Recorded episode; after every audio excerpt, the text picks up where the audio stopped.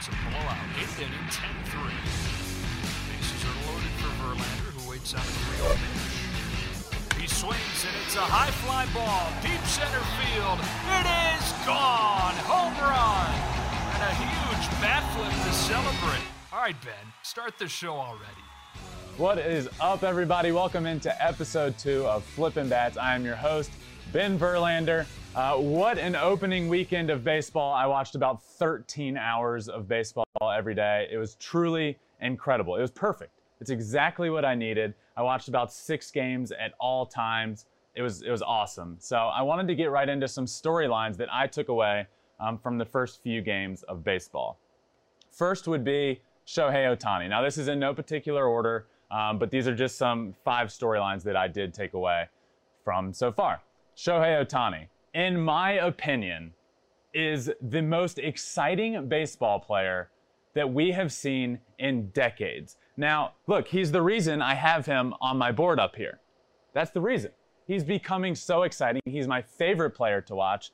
Now, hear me out. A lot of you might say, the most exciting player we've seen in decades. We have not seen a baseball player like Shohei Ohtani. He throws over 100, he hits bombs. Look, in the first game. Now he's the second, he's the first player in over 100 years to bat second in the lineup as a pitcher.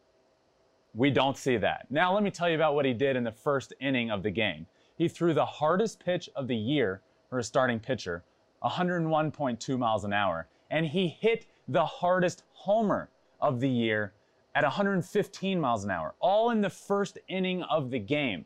Social media was going crazy. I was going crazy. I screamed in my apartment uh, without even, you know, with nobody there. Um, he's bouncing off the mound with adrenaline, with with energy. I, I, I am in love with him as a player. He's my favorite player in the game. Definitely a storyline I wanted to talk about.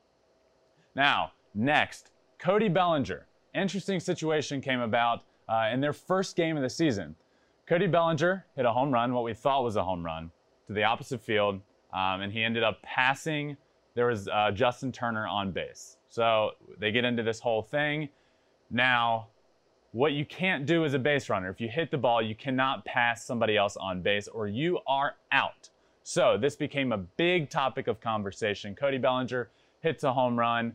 Uh, Tapia, the left fielder, goes up to rob it, thinks he catches it, comes back down to throw it, and then realizes he actually didn't catch it and it was a home run. But wait, wait, wait. Cody Bellinger passes Justin Turner on the bases, and it just became a, a whole thing. Now, what I started hearing a lot of was, oh my God, Justin Turner, how do you make that mistake on the bases? Or, oh, Cody Bellinger living up to that meme. He just looks like he's like out of it on the on the baseball field. No. No, no, no. This is not a problem on on the player. None of them did anything wrong. Look, Justin Turner thought the ball was caught. His only thing to do is to run back so he doesn't get doubled off at first base. Cody Bellinger is trying to see if the ball he just hit is gone or not, is rounding the bases like normal. I've heard both of them give their explanation for this. Neither guy did anything wrong, in my opinion. Um, Justin Turner's running back to the base. Look, Tapia comes down with the ball like he's getting ready to throw it back. I don't know what Justin Turner's supposed to do other than run back to the base. What the big thing here is this rule. This rule has to change. When the ball goes over the fence, it's a home run. The ball's dead at that point. There's nothing you can do. It's in some fan's beer. He's throwing it back onto the field. The ball's dead. At that exact moment, it should be a home run. You know, I get this rule for a ball that stays in play. The batter runner cannot pass somebody else on base or they are out. But once the ball goes out of the out of the stadium, come on, man. Like that's a home run. And we got into a situation that really shows us why this rule uh, needs to be changed because this was just this is just unacceptable in my opinion. The rule the rule needs to change and that should have been a home run. Uh, next, I would like to talk about the Kansas City Royals. In my season preview, I talked about the Royals and how they are my dark horse to kind of my, my bold, bold prediction of the year is that the Kansas City Royals are going to make the playoffs. Um, look, I, I, I kind of feel good about that. And Now, now don't get me wrong. They, they beat the Texas Rangers in a series. I'm, I'm not getting super excited over the Royals beating the Rangers in a series. But let me tell you what does excite me all the runs they put up. And that is exactly what I said they would do. I said the Royals are going to put up runs in bunches. They're going to give up a lot of runs, but I think they're going to score more runs than most teams on most nights. They scored over 11 runs in their first two games, uh, just absolutely destroying the baseball. They they scored. I, I forget what the final score was of the last game, but they're just putting up runs in bunches, and I feel even better about my prediction that the Kansas City Royals are going to sneak into the playoffs. It's a bold take. I get it. Very, very bold, but hey, I still like it. Uh, next would be the Philadelphia Phillies. Now, I have the Atlanta Braves winning the World Series this year. I'm very high on the Atlanta Braves, as I have talked about. The Atlanta Braves opened up this year against the Philadelphia Phillies, and they proceeded to get swept. Now, a lot of people could say, are the Braves even, maybe the Braves aren't that good? That is not true. The Braves are very good, and they have proved it for the last two years. They have an offense that's going to get even better. What happened is they ran into the Philadelphia Phillies starting pitchers, and I never thought I'd be saying that. Look, Aaron Nola, Zack Wheeler, Eflin, these guys came out and just dealt and shut down one of the best offenses in all of baseball. Nobody saw that coming. Uh, and you know what they did in the bullpen? They didn't give up a run. Their bullpen has not given up a run. So going into this, when I said, you know, I really I, I like the Braves, the Mets are going to be good, the Phillies are going to have a great offense. I just don't know if the pitching is there. Man, if if they can do this all year, watch out. NL East is going to have three teams at the top battling that out. So I really like what the Philadelphia Phillies did this year and, and, and have them on my radar now to watch out for in the NL East. And next, the fifth storyline that I took away was the uh, Red Sox. The Red Sox, man. I what what was that? I, I came into this year a little higher than most on the Red Sox. I really liked the core that they have right in the middle of that lineup. I thought their lineup would be good. Uh, I thought their pitching could could get by. And then I'm like, well, they start the year against the Baltimore Orioles. I mean, it's going to be a 3 and 0 start to the year, at least 2 and 1. I, I, I missed that. I missed that bad. They, they looked awful. The Boston Red Sox looked absolutely terrible. They couldn't hit, they couldn't pitch, and they got blown off the field in their home of Fenway Park by the Baltimore Orioles. I mean, just a, an abysmal performance on opening weekend. First time they've gotten swept at home on opening weekend in forever, and it was by the, at the hands of the Baltimore Orioles who, let me say, didn't look too bad. They had guys that played really well, and I wanted to use this to lead me into my interview. We have Trey Mancini joining us, who hit a homer in the opening weekend, and I am super excited to, to talk to him. What a what a cool story. Uh, he is uh, a comeback story. So I wanted to get into my interview with Trey Mancini. Let's welcome him in. Trey, what is up, my man? How are you? Ben, doing all right, man. Thanks for having me on. Of course, man. I'm rocking the the fight for Baltimore shirt. Yeah, I love it. Yeah, we'll, thank we'll you so much. Of course, we'll get it. I haven't seen that one. It's awesome. Yeah, this thing's sick. We'll talk about that a little bit later. But dude, I am pumped to have you on. So, actually, you and I, our stories kind of started the same way. We got drafted the same year. We started in the uh, New York Penn League up in the the yep, Northeast. Yep. And I was actually thinking about it today when I when I was you know prepping for this and we come out of college, you from Notre Dame, me from Old Dominion, and I'm I have no idea what the pro experience is going to be like. And we get to the Penn League. My first locker room I ever went into was the Vermont Lake Monsters locker room. Did you ever? Did Dude, you that, ever play yeah, that worst locker room by far in professional baseball. I don't know if they have a team there still. Vermont was cool, cool trip. The locker room was abysmal. It, I gotta it say it. It was like on on dirt. It was like a dirt track. Yeah, yeah, it, it, was like you're dirty getting out of the shower there. I think that might be one place where we just showered at the hotel after the game. So, so you played in the the minor leagues for four years. What is one memory that like sticks out to you the most that you'll you'll carry with you forever? So most of the memories I have, I'd say almost didn't happen like between the lines on the baseball field. Um, there specifically one time. There are a lot of different hotel experiences that you go through And um, there was one when we played in Hagerstown um, in low A. My roommate Austin Wynns, he's actually still a teammate of mine now. He and I were roommates and we opened our little mini fridge in the room which this hotel i think was a converted in, insane asylum i heard um, and like and um, yeah there were like 20 cockroaches in the fridge and we just freaked out it was disgusting and then luckily they gave us another room but um, it was kind of a haunted hotel and that wasn't a good intro to it oh my god! Well, I, am like petrified of cockroaches. I, I, I could not have done it. That's like you're yeah, you're welcome yeah, to you're welcome to a professional baseball experience. It's a that was that's an exciting yes. one. Um, speaking of the minor leagues, a, a, big prospect for you guys in the Orioles organization, Adley Rutschman. Obviously, the the fans are pumped up about him. Do you have you have you played with him or in spring training? Like, give us a little bit of info about him. Yeah, I've gotten to know Adley pretty well. Um, I first met him right after he got drafted in 2019. He came up to Baltimore and took BP with us, and I remember thinking like, this dude, you know, looks like a big league hitter right now. When he was taking BP, he looked like, you know, he could step on the field that night and, and perform. Um, and and he's a stud. I mean, great catcher great hitter. Um, he works extremely hard. Um, really humble kid, you know. Um, and and I think that he handles being the number one overall pick really well. He carries himself very well, very professionally. Um, and I'm really excited to have him up on the team whenever that is. With you guys getting close, is there any advice you get? Do you feel almost like a like a mentor? You, are you giving him any advice or?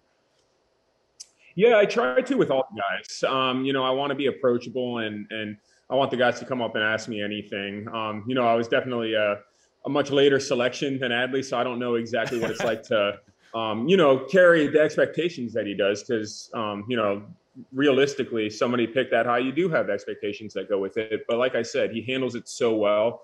Um, and and a lot of the times, like during games, uh, somebody like Adley or guys coming up from our um, you know alternate site here in the spring they'll ask me about certain pitchers, um, things like that, and and I always try to help them out.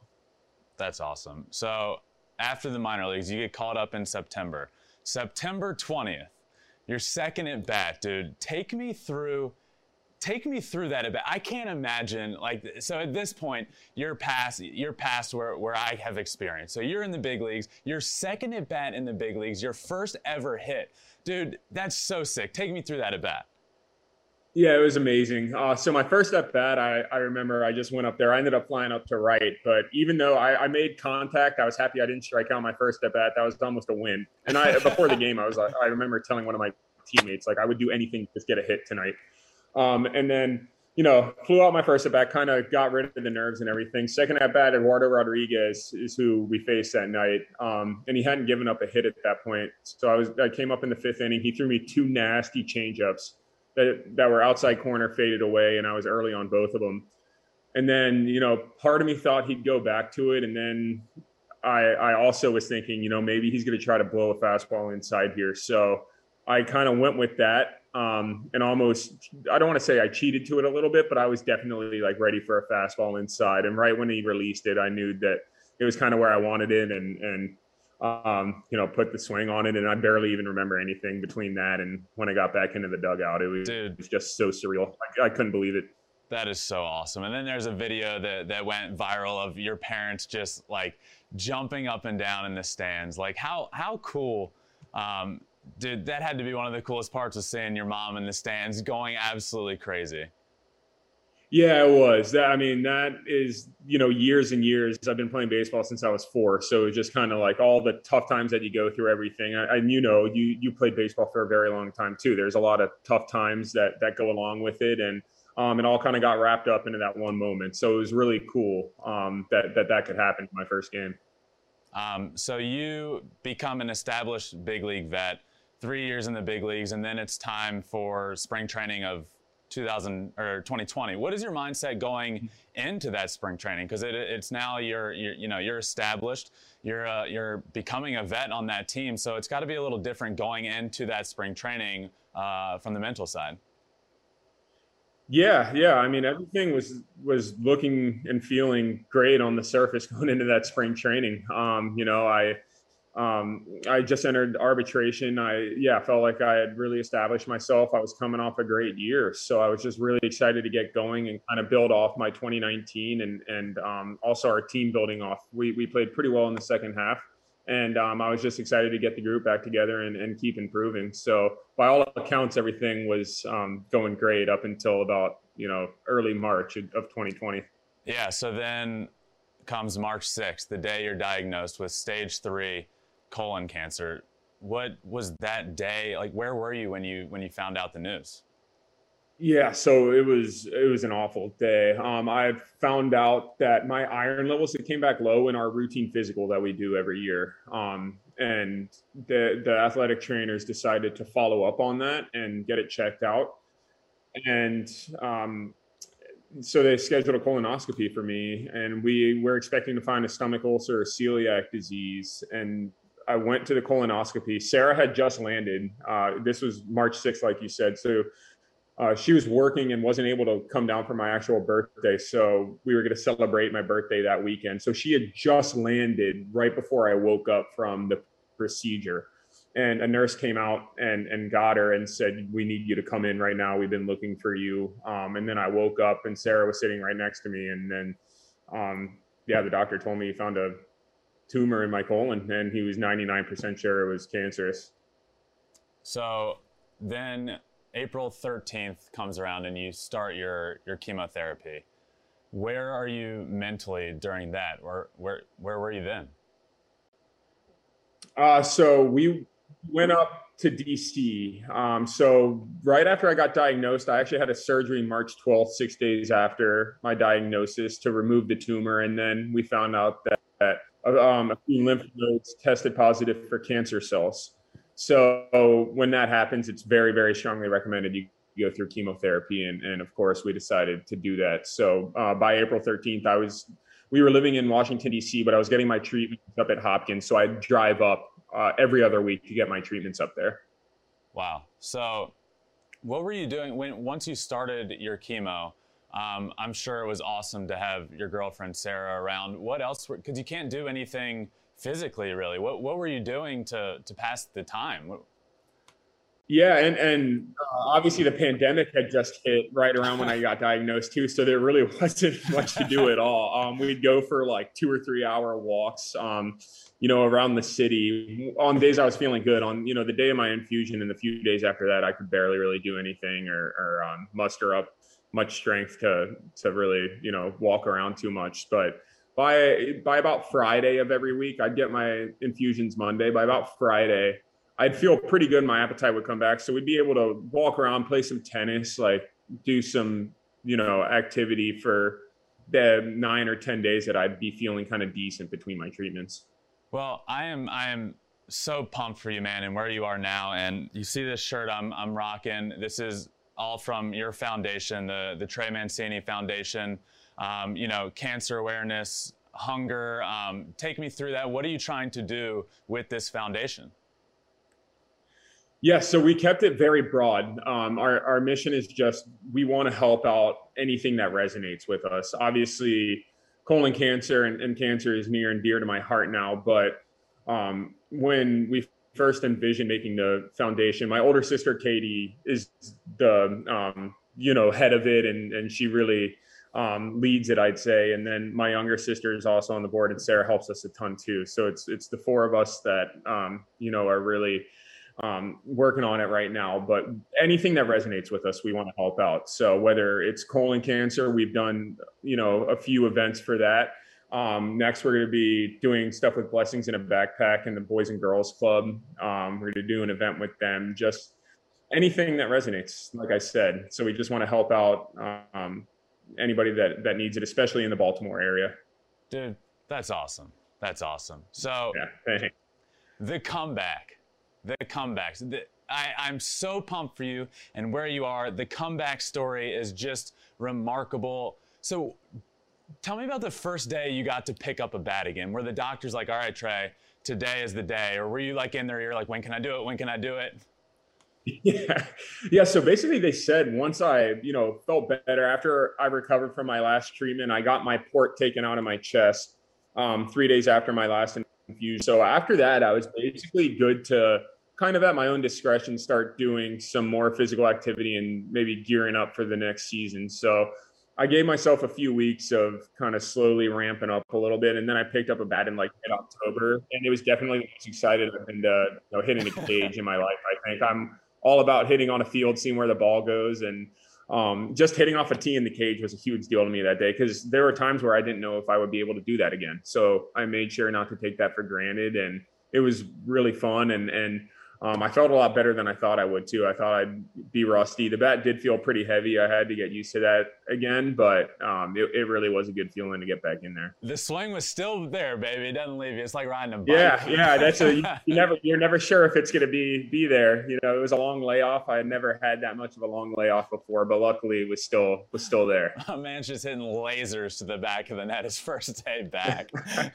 so I follow you on I follow you on socials and and Sarah and both of you. I think I, have seen some videos of you with the virtual reality headset on. Um, oh yeah. That, does that help you? Can you like actually track pitches legit, or is it just kind of like a you know in between? You can. It's awesome. So my friend, my friend Adam Ravenel, uh, he I works for Win Reality. Oh, you know? Oh yeah, you know Rav. Yeah, he was with the Tigers, of course. Yeah. So Rav Rav hooked me up. Um, yeah, he sent me the Oculus and the Win Reality, and it, it, it is awesome, especially um, just for timing, guys. If, if there's pitchers you've never seen before, there's a silhouette of them on the mound, and it's their actual windup and everything like that. So even if you just want to know when to start your load and, and get started, it's great for that. Um, and it also has uh, like all their pitches on there, everything. It, it's a really cool app and, and a really cool tool to have. That's sick. So even if the even if the pitch isn't as realistic, I mean, you, you can't you can't imitate a hundred mile an hour fastball. But what you can do yeah. is get a get your timing down from from any is any pitcher on there? Can you anybody? Yeah, just, just about, just about. Um, and and yeah, you really That's can sick. get your timing down. Um, you know, the, the other day I had faced I had never faced Kenta Maeda. Um, for the and I, I, faced him for the first time, and uh, you know it was very much like it was in win reality. I still struck out against him two times, but I at least had my but timing. Your timing was down. so that's sick. That could. Yeah, I mean, do, yeah, do you think timing was good. Do you think that's something you'll take with you into the season? Like you wake up one morning and you're saying, "Oh, okay, we're facing um, Max Scherzer. Let me let me put him in on the Oculus and and get my timing down." Yeah, I think so, and and at least just a few pitches, but at the same time, I also kind of go on memory and and things like that. Um, I think the best experience at the major league level is just facing guys a lot. Being you know having a lot of at bats against guys really helps, and and you kind of make mental notes of what they do well against you, how they attack you, and they do the same with you. So it's an everlasting chess match, I'd say. Yeah, and and speaking of guys that you have faced, who would you say has who's the nastiest pitcher you've faced? Like spin rate, like crazy, just curveball snapping off the table. Who's the nastiest? Your brother's probably got the best curveball that I've seen. um, I have a, I have a, I have a pretty tough time against that one. Yeah, you got any, you got any knocks difficult. off of him? Um, there are so many. There are so many great pitchers in the league, but Scherzer um, is up there for me. I mean, he just, you know, you, you've got to be on your A game every pitch, and, and, it's the same with a lot of other guys. But as a righty, it's a very uncomfortable at bat, so I've got to go with Scherzer. All right, so here with, with, this podcast, we're all about having fun, flipping bats, swinging 3-0, all that good stuff. If you were commissioner and there's you know there's all these unwritten rules of baseball that are so outdated and just make the game so outdated. If you were commissioner for one day, what is one unwritten rule that you would be like, you know what, I'm, I'm getting rid of this. This is out of here. I think it's it's the home runs. Uh, I know that's probably like an easy classic answer, but you know, pimping the home runs, as we say, it's it does make it a lot more fun and people get a lot more interested when they see personalities emerge when when you hit a no doubt home run um, last year when tatis swung 3-0 and hit a grand slam i mean what else was he supposed to do you know i mean I, even if they're winning and, and, things like that i do think a lot of the rules are outdated um, i remember one time i was in the minor leagues and the same exact situation happened. We were losing by a lot. Um, somebody on Winston Salem hit a grand slam against us on a 3-0 count, and everybody kind of got mad. And then I was in the background thinking, like, you know, he's trying to get up to double A. We're competing here. Um, we're not trying to be nice to the other team. You got to put your best foot forward, and um, you know, don't get behind 3-0 if if you don't want somebody to hit a home run off you. So um, I'm all about swinging 3-0. You know, it's it's a dog eat dog world out there. So oh, I think baby. I think you're gonna be a regular yeah. here, Trey. Let's go. It's Yeah. all about it's all about putting food on the table, man. Like it's not about Yeah, hit, hitting's other- hard enough. If you have the opportunity Exactly. to swing 3-0, even if you're winning, you got to do it.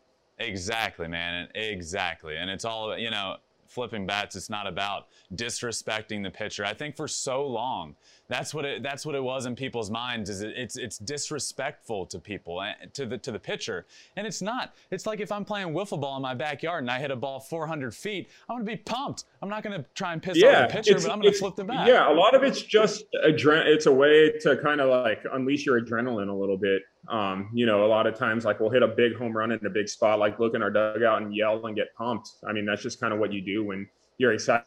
And it's the same with flipping your bat. It's just a lot of uh, it's a way for guys to kind of, like I said, show their personality, and and a lot of it's adrenaline too. Like you're so pumped, and you just make it look cool. exactly.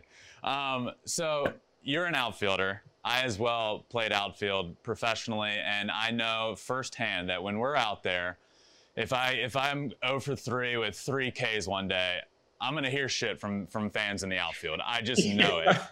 What do you have any experiences out in the outfield from people like talking trash to you? Oh my gosh. Um, yeah, there were a whole lot. I remember I was in Yankee Stadium. I forgot what year it was. It was 2017, 2018, but the entire bleachers, the entire outfield, um, somebody had gone on my Instagram and like found my sisters on there and they were chanting their names for like an entire inning at me. Um, the entire outfield.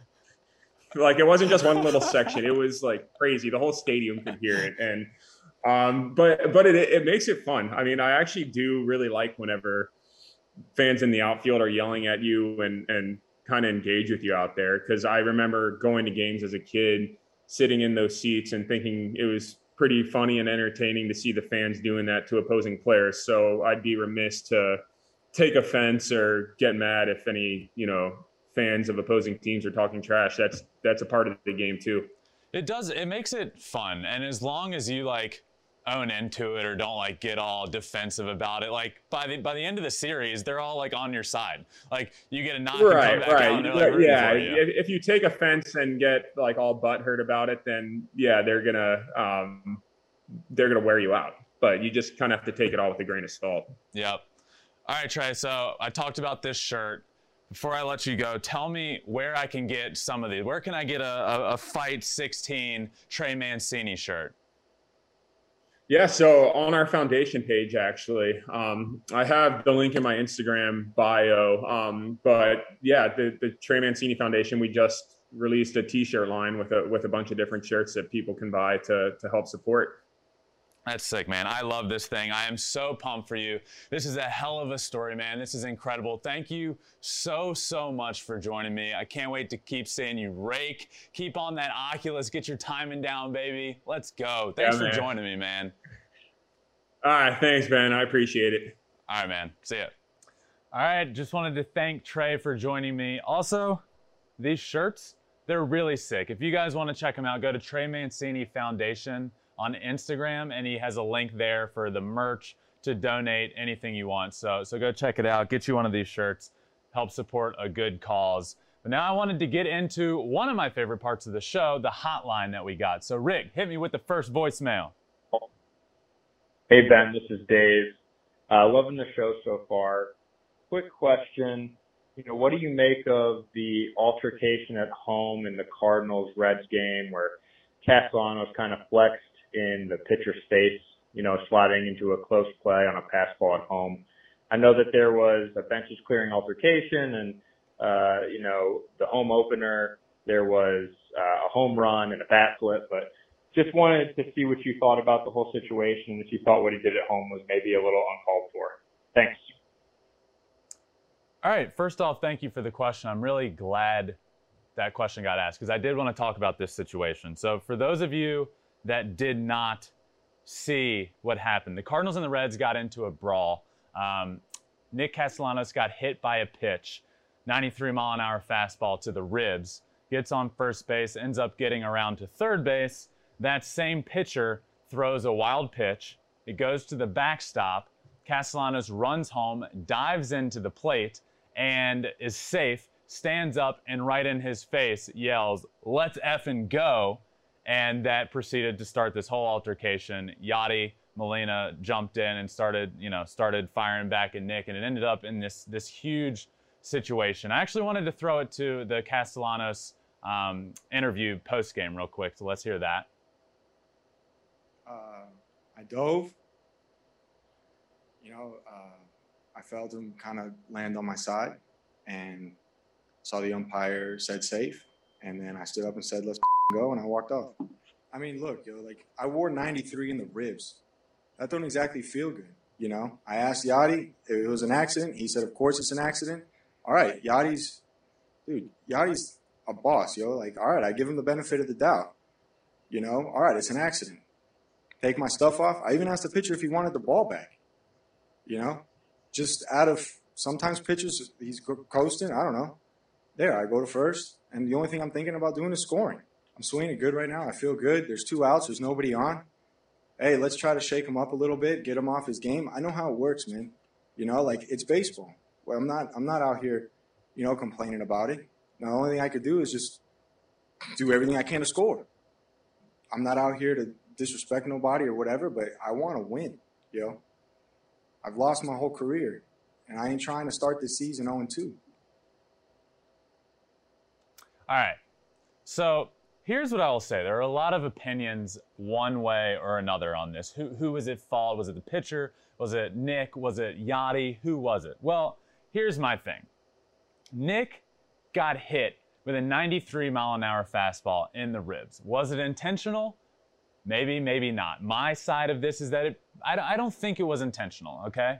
But what people lose in this whole thing is that you're still getting hit with a pitch in the ribs and 93 miles an hour, whether it was intentional or not. That sucks and it really hurts. And you know what? Figure it out on the mound so that doesn't happen again. So Nick gets around to third base, comes in to score, and he's pissed off.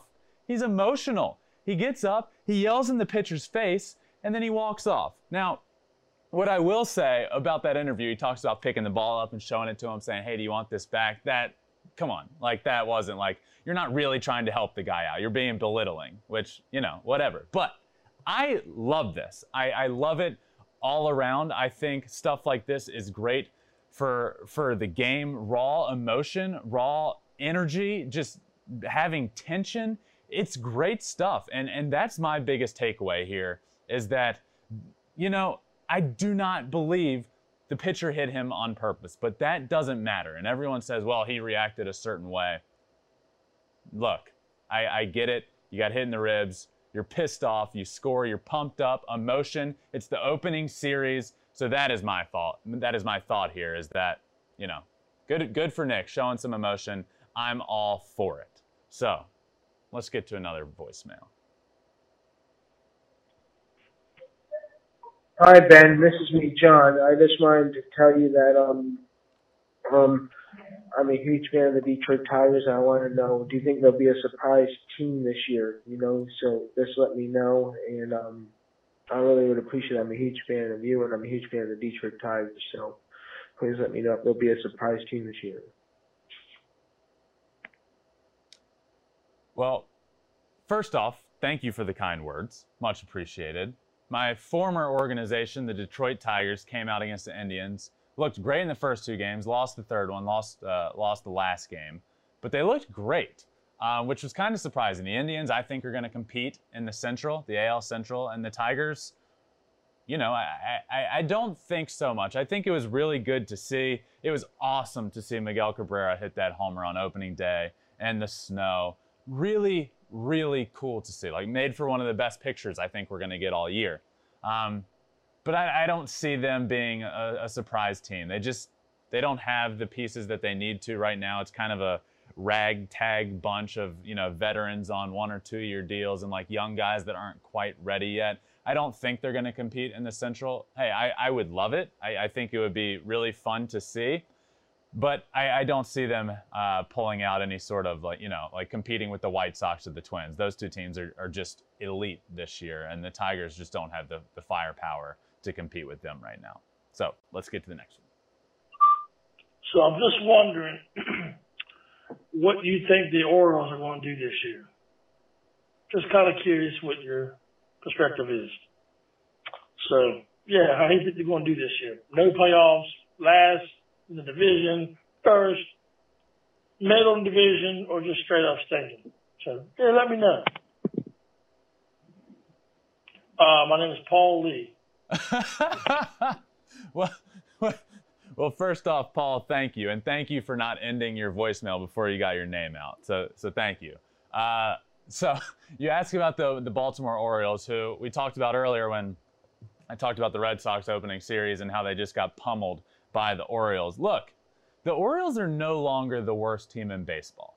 They aren't. For for so many for the past few years, it has been a dark place for Orioles fans. They just haven't been good and they also haven't had anything to look forward to. That's no longer the case. They are not the worst team in baseball and they do have some exciting things to look forward to. They have Ryan Mountcastle, who's my pick for AL Rookie of the Year. They have Santander, who's in the outfield, who can really hit, young guy. They have young guys all around. They have Adley Rutschman coming up, who is one of the most talked about prospects that I can remember in baseball. Now, that is something to look forward to. I do not think they are going to compete in the AL East. I don't think they're going to make the playoffs like you asked. I don't think they're going to come in first place like you said. I do think this is the the last place team in the division when it's all said and done. Uh, you know, now they could be duking it out with the Red Sox, who, who may end up in last place after the way they looked. But look, opening series, they looked awesome. Matt Harvey, the resurgence of the Dark Knight? What? Um, that could be huge for them, and, and huge in more ways than just making this team good. This team has a, a young group of guys that is coming up, and if Matt Harvey around the, the trade deadline can continue to pitch like he did opening weekend, look, they could shop him around and get some more really good pieces uh, back for him and, and put themselves in an even better position in the future. So that would, would be my thing for the Orioles this year. I don't think they're going to be very good this year, but you can see it coming. So thank you guys so much for the voicemails. I love doing these. Please get your calls in. I envision this being like something really cool we do. I envision halfway through the year getting some calls of you guys just absolutely going off on your team and asking me what's wrong with them. So please give me a call at 213- 537 9339, and I will answer your questions on the show. So thank you guys that called. All right, so I'm not sure if you guys saw it, but Major League Baseball came out with their list of top jersey sales. So I wanted to get into that. I wanted to analyze these a little bit. We got the top five right here up on the board. We got Mookie Betts at one, Bellinger at two, Fernando Tatis at three, Bryce Harper at four, and Clayton Kershaw at five. So first thing that jumps out to me is all of the Dodgers. I mean, good lord, it's a lot of Dodgers. Um, a, a, one that surprises me is, is Clayton Kershaw at five. Now I think that just goes to show the popularity of the Dodgers, but it still surprises me. He's not a super exciting guy, I wouldn't say. I mean, he, he is Clayton Kershaw. He's one of the best to ever do it. So I get it from that standpoint. But the next pitcher, there's not another pitcher on this list until number 14, Gerrit Cole of the New York Yankees. Now Aaron Judge is at six. It got me thinking a little bit about the Yankees. Now, you would think Gerrit Cole would be a little higher. My thought behind all of this is look, it's the New York Yankees, it's the pinstripes. They don't have their names on their jersey. I think that plays a big role into it, is, is kind of the conclusion I came to. Look, you got Aaron Judge there at six, but he's number 99. Everybody knows 99. Everybody. Aaron Judge, 99, New York Yankees. You know that. But everybody else, you don't get their names on the jersey. So I really think that hinders some people from buying New York Yankee jerseys. And then we, you know, and then you see the, the Dodgers have three of the top five. Um, another one that surprised me a little further down the list is number nine. You have Kike Hernandez, now of the Red Sox, who is ahead of number 10, Mike Trout, the best player in the world. You know, a lot of people have been saying Mike Trout is is the face of baseball. You know, he's the, he's the best player. He's the face of baseball. Well, we got Kike Hernandez on this list ahead of Mike Trout. I think that goes to show a little something. So that was a little surprising on the list. And that actually got us talking pre show, me and my producer Davis, about the face of baseball, because that's been a big talk lately. That has been a big, you know, is is Mike Trout the face of baseball? Or is Mookie Betts at number one the face of baseball? Well, I actually wanted to bring him on the show because our discussion, I loved it. It's a great discussion about who the face of baseball is. And basically, here's my argument. My argument is that there is no face of baseball right now. There's nobody. I, I think Fernando Tatis is emerging as such. I think that's a, a. I think, I think eventually we'll get there. But I don't think we have a face of baseball right now, unfortunately. And and I wanted to, to bring in my my producer Davis to get his thoughts on this. Well, first, I agree with you that there is no face of baseball at the moment. But if we have to pick, it's not Tatis. It might be Tatis by the end of the year, it might be at the start, but clearly numbers don't lie. It's Mookie Betts. He's number one on jersey sales for a reason. He has the East Coast media after winning a World Series in Boston, West Coast media after winning a World Series with the Dodgers. It's Mookie, man. It's clearly Mookie. Well, you are a Dodger fan. True. So your opinion is is skewed a little bit. Here, look, here's my thoughts. Fernando Tatis is 22 years old. Okay, he's young. He's already number three on this list at a young age. Look, Mookie has been in, in World Series and multiple and different sides of the country. I get what you're saying. I just I don't think you can say right now he is the face of baseball. Fernando Tatis is the MLB The Show cover boy. He's the guy. They put the guy on the cover. So I, I don't think baseball right now has has a face of baseball. But if we're going to have this argument, I think it will be Fernando Tatis. Will be, yeah, but at the moment it's still Mookie. I know you say they're like there isn't one, but I str- feel strongly about Mookie because he's also signed to Jordan Brand. You know what I mean, so he's he's around. He's in commercials. He's flashy. He's diverse, and he's fun. A million followers on Instagram. A million followers. How many baseball players are actually over a million that are on the, are active? Look, you want to bring up followers. Fernando Tatis is 22 years old. He has 800,000 followers already. He's already he's going to pass. He's going to get to a million by the end of this year. You want to talk about diverse? He's bilingual. He appeals to both audiences. He just signed this mega deal, putting him on the map for the entire world. Look, I, I just think he's he's going to be the guy, and I, I, think he's already that guy more so than Mookie is. Look, I, I love Mookie. I think Mookie's an incredible player. I think he's the second best player in the league behind Trout. But I think his jersey sales are skewed because he's a Dodger, and the Dodgers are a super popular team. But look, the Padres are going to get there. The Padres are going to make the playoffs this year, and that's going to be the start of Fernando Tatis becoming the face of baseball, is my opinion, is when they get into the playoffs. And then my last argument, though, for Mookie is the fact that Mookie actually plays in October. I think that's what hurts Trout. Trout should be the face of baseball, but that second audience that doesn't watch regular season baseball has no idea who he is. Those people know who Mookie is because he's in it consistently, and he's been in it consistently over the last three to four years. So that is my reasoning as to why Mookie is still the face of baseball. But if there's one thing to get out of this, if he's not the face of baseball, there's one thing that we do know, and that's the Dodgers are the face of baseball as a franchise, and more than the Yankees. Okay. Okay, get out of here. Look, eh, that you make a good point about about the playoffs. Unfortunately, Mike Trout just isn't that guy for multiple reasons. He's he's not in the playoffs ever, unfortunately. And he just doesn't want to be that guy. He doesn't want to be that flashy guy. And and we have guys coming up now that do promote themselves on social media and do, you know, certain things and and, and flip bats and, and do all this exciting stuff. And and that does matter. And I think he made a good point about the Dodgers being in the playoffs and, and being in the World Series, but the Padres are going to be there this year the Padres are going to squeak into the playoffs. They're going to be a really good team. And Tatis is going to be on that biggest stage in the world come October. So I really do think that he is going to emerge and continue to emerge as the face of baseball. But I want to get into something else. We're going to start a segment on this show called the Six Tool Player of the Week. Now, I've talked about the six tool player before. It is something that I've kind of I started. That's you know, it, it's not really stat based. It's just a player that encompasses what this show is all about exciting, fun, electric, flips bats, strikeout struts around the mound when you punch somebody out. All of that, all of those cool things that just make baseball fun, entertaining to watch. So, this week, the first six tool player of the week is Jazz Chisholm of the Miami Marlins. Look, Jazz Chisholm is so exciting to watch. Look at that picture. I mean, he's just, he's a stud. That's so cool. I wish I was that cool. I'm not. I wish I was, but I'm not.